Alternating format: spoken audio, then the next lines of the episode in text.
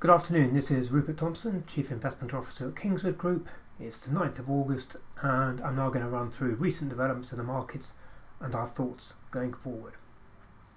A hawkish turn. Equities continued their upward trend last week, with global markets gaining some 1.2%. They're now, in fact, some 0.8% or so above the highs seen prior to the mini correction in mid July. The continued gains have been warranted by the second quarter reporting season. This is now drawing to a close and has seen earnings beat expectations substantially. The beat looks to be biggest in the US. Earnings for the S&P 500 are set to be up over 90% on the lows seen a year ago, that's 90%, versus expectations at the start of reporting for a rather more moderate 65% increase. However, earnings have also surprised positively elsewhere, albeit not quite as spectacularly, with gains of around 75% likely to be seen in both Europe and Japan. In the US, Friday's employment report for July has also eased worries about the threat to the recovery posed by the Delta variant. Infection rates have risen significantly recently in the US, even if they are still running a bit lower than in the UK.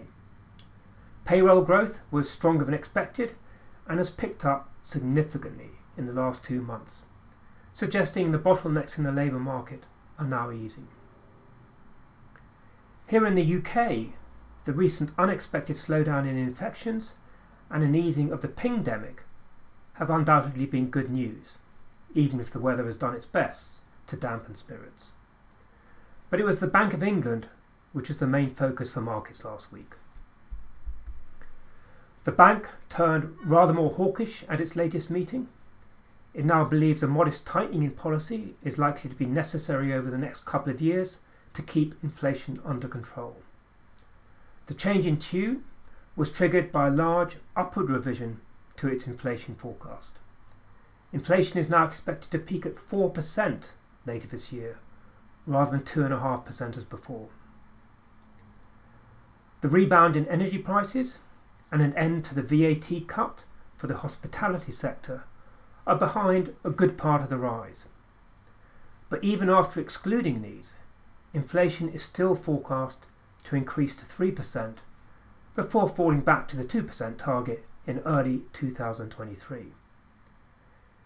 Just as in the US, the bottlenecks being encountered as the economy reopens are proving unexpectedly severe and are putting more upward pressure on wages than anticipated. The first UK rate hike could now feasibly occur late next year, although on balance, liftoff more look, looks more likely in the first half of 2023. Of course, rate increases only comprise part of the tightening process, with the rundown of quantitative easing being the other key component. The bank also clarified its plans on this front. The bond purchase programme will finish as planned at the end of the year. Then, once rates have been raised to 0.5% from their current 0.1%, it will start a passive rundown of the bonds on its balance sheet. A more aggressive and active rundown is not anticipated until rates reach 1%. These plans leave tightening look set to start rather sooner in the UK than the US. The Bank of England should have stopped buying bonds altogether by the time the Fed starts to slow or taper its purchases at the start of next year. As for the first rate hike, most likely it will occur at a similar time in early 2023, although, risk, although the risk now is that the UK moves a bit earlier. With central banks set to start gradually removing the punch bowl from early next year, there will be less liquidity around to push equity markets higher. Continued high cash levels of investors may compensate to some extent. But along with a marked slowdown in earnings growth from the current highs, this suggests further gains in equities will be much more gradual.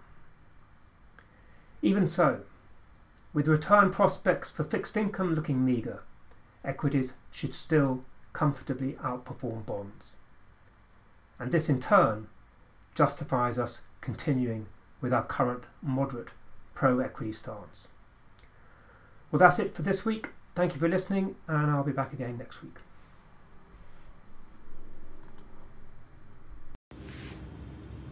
Please note that this podcast is for information purposes only. The views expressed do not constitute financial advice, and please remember that the value of investments can go up as well as down. How an investment performed in the past may not be the same as how it performs in the future, and there may also be tax implications. Should you require advice, please speak to a qualified financial advisor.